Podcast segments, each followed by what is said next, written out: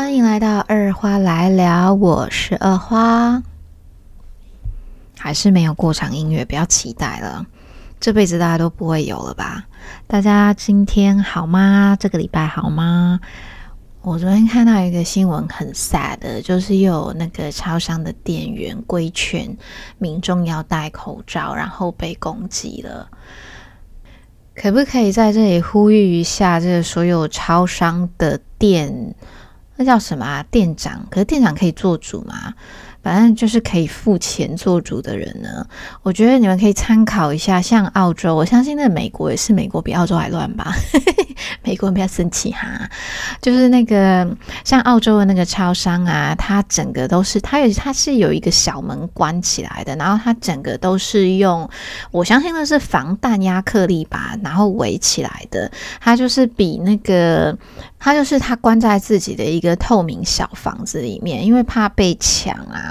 或者是被攻击，所以他们的店员其实都在那里面的。如果台湾要让店员规劝顾客戴口罩的话，请拜托保证一下店员的安全，因为你实在不知道什么时候会碰到这个小狼。那来说一下，就是因为我们在临床上面常常都会碰到这些。我记得以前我们在念书的时候，这种行为问题，我们都叫它叫做 challenging behavior。可是现在好像不能这样子说，现在我们都叫做 behaviors of concern，就是嗯令人担忧的行为问题。反正就是行为问题，就是来讲，再好听也是啊。反正就是，嗯，病人或者是有的时候不只是病人，有的时候是那个家属或者是访客，他们就是会牙起啊，会俩拱这样。那就是跟大家分享一下。我们在临床会教临床人员怎么保护自己。第一个就是呢，如果可以的话呢，你一边跟他讲话，你要试图的安抚他，千万不要跟他有这种 screaming match，因为你只会让他更生气，你没有办法压过他。你就是尽量的拖延时间，然后慢慢的朝着出口的方向移动，都要保证你自己可以赶快就跑掉这样。然后如果说没有办法，或者是说你在移动的过程，最好是，比方说你有一个椅子或什么东西，你就是推着它走，尽量移动到某一个东西是可以横亘在你跟那个人中间的，因为他如果要攻击你的话，那可以稍微阻拦一下他的时间，所以你有时间后退或者是跑掉。那如果那个东西可以动，是推得动的，那也更好，因为你可以把那个东西往他那里推，这样就可以替自己争取一些时间跑掉。要记得要保护自己。所以就是，不管你到什么地方啊，第一时间就是要记得先看清楚那个地方的逃生方向，还有最快可以出去的地方，或者是你最快可以找到嗯遮蔽物、保护物的地方。那在工作场所呢，如果你还没有做过这一项观察的话，请你下一次回去上班的时候，回去工作的时候，稍微观察一下，因为你也不知道你坐在你旁边的同事会不会哪一天突然俩拱起来。好啊，今天其实不是要讲这个，我今天其实想要讲一下那个戴手套这件事情，就是不是 很冷的时候戴的那个手套哦，是那种医用啊、外科检查的手套。为什么我要讲这件事情呢？因为尤其是疫情啊，现在不只是你到医院或者是医疗场所，你会看到有人戴口罩。不是 戴手套，就是连在路上，有时候我都会看到有人戴着手套出来购物、坐车、买菜、跟逛街。手套戴对不对呢？不是戴手套方法，我相信很少人会把它戴错。诶，我跟你讲，很难说。我有一次带那个学生实习的时候啊，一年级的，就是护理系一年级的学生，在澳洲。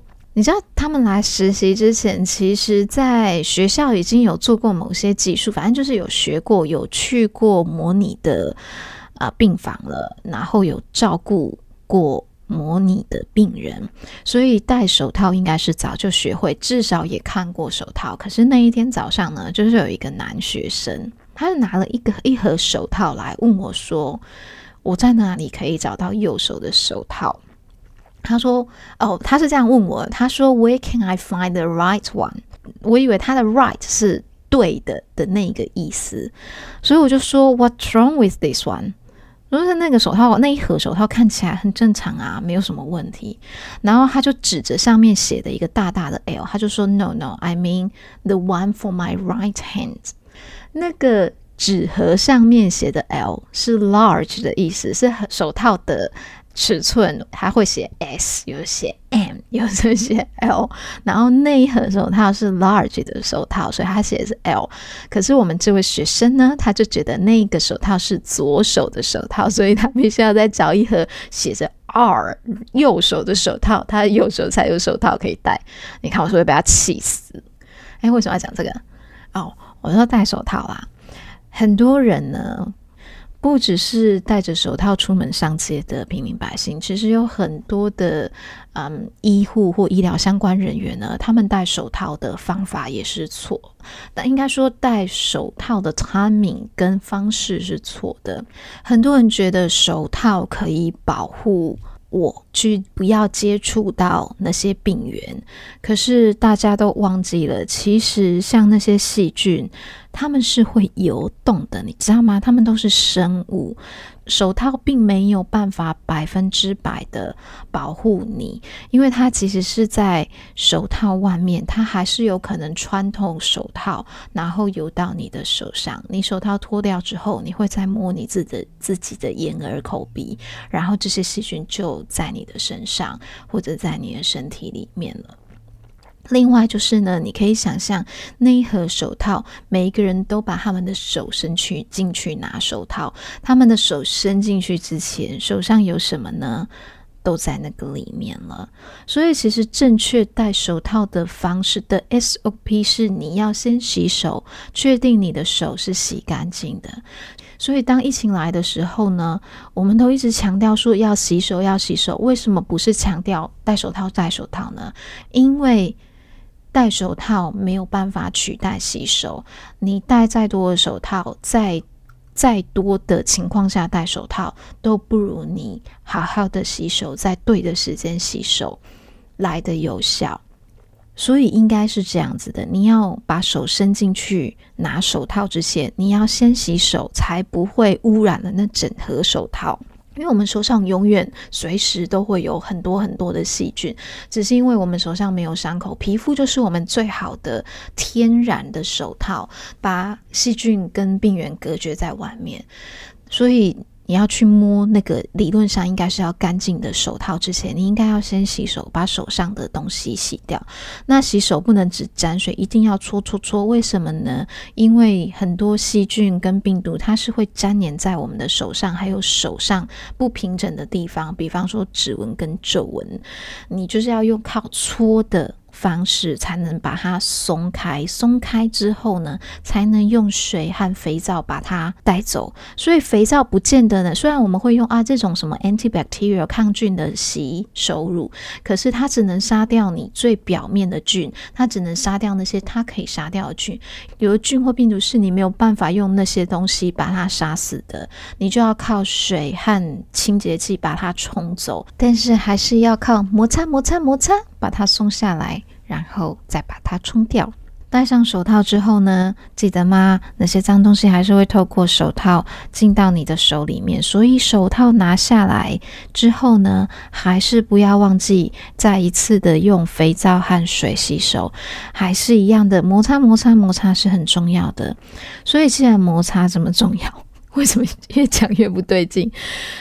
既然就是搓，还是不是很？哎呀，反正既然就是搓的这个动作很重要呢，所以在没有肥皂的情况下，大家也不要太担心。记得就是搓好、搓满至少三十秒，前面搓搓，后面搓搓，背后搓搓，指甲搓搓，其实也可以达到一个蛮不错的效果。还有，当然就是呢，在拿手套的时候呢，千万要小心，不要碰到手套以外的地方，不然你就把手套上或是手上的细菌呢沾到那些你。好了，然后下一次呢，你去看人家戴着手套在摸你跟摸其他东西的时候，你要睁开你眼睛看看，他今天摸戴的这个手套到底是保护谁？是保护他自己心安呢，还是保护身为病人的你，或者是身为呃顾客的你。有的时候我们想说，哎，这个人有戴手套，感觉就很安全、很干净。错，他其实更脏。因为你想想看啊，我们如果没有戴手套的时候，如果我今天处理完生鸡肉、生猪肉、生 whatever 肉，或者是我摸一个什么脏东西，我一定会洗手，再做下一件事情，或是再去摸其他的东西，对吧？可是如果我今天戴着手套呢，我并不会去洗手，我就是那个手套从头脏到尾，然后就把这里的细菌摸到那里去，然后你再来摸，你再把它带回家。所以如果你也有这种一个手套、一副手套从头戴到尾，觉得很心安的。我跟你说，你的心安都是假的，眼睛业障重啊！或者，如果是你看到人家这样从头把手套戴到尾的呢，你呃不要再去纠正人家，好怕被打哦。那你要偷偷跟自己说，哎，他那个其实很不卫生。好啊，特别强这个手套呢，就是因为我在看好多人戴着手套，就是东摸西摸，然后戴着手套摸钱、摸包包、摸电话、摸货架上的商品，什么都摸。我觉得天哪，你刚刚还摸了什么？而且想看我们出去做东摸西摸，会拿干洗手洗手。然后当然就是我那天进去那个医院里面抽查的时候，又发现我们很多。嗯，护工他都是从头到尾，他戴着手套，然后把脏的床单换下来之后呢，还把那个床单拿去丢，然后又拿新的床单去铺床。那你铺个屁呀！你那个脏床单，你可以根本不用换啊，因为你把脏床单的东西的脏东西又弄到新的干净床单上了，根本就是换新生的。然后我也看到我们的清洁工呢，他去摸啊、去倒了垃圾之后，把垃圾包起来丢到那个大垃圾箱里面，然后他又去开门，拿新的垃圾袋装进垃圾桶里面，然后又再开门又关门，然后他又去下一间擦擦桌子，然后包垃圾袋，然后再摸那个门把，然后又再回来，又再摸那个门把，啊，不然就是某些店呢，他戴着手套打蛋煎肉排，然后还是同一个手套摸你的面包，那你们汤啦，好不好？好了，今天的二话来聊，我也不知道为什么要聊手套。顺便告诉大家，现在澳洲进入十一月，哇塞，十一月都要过完了，天气都还没热，我现在还在穿长袖毛衣。不然，其实理论上到了十一月应该是温暖的季节啦。所以呢，在澳洲的医院，身为感染预防与控制的我呢，十一月、十二月、一月、二月这四个温暖的季节是我要做水质检测的时候了，确定我们没有退伍军人病存在我们的水，啊，阀水阀里面。好了，今天的二话来聊就聊到这里啦，相信你们也有感觉到我的话题有一点 running out 的感觉，所以如果有什么好建议的话题呢，拜托留言告诉我。二话来聊，我们下次见喽。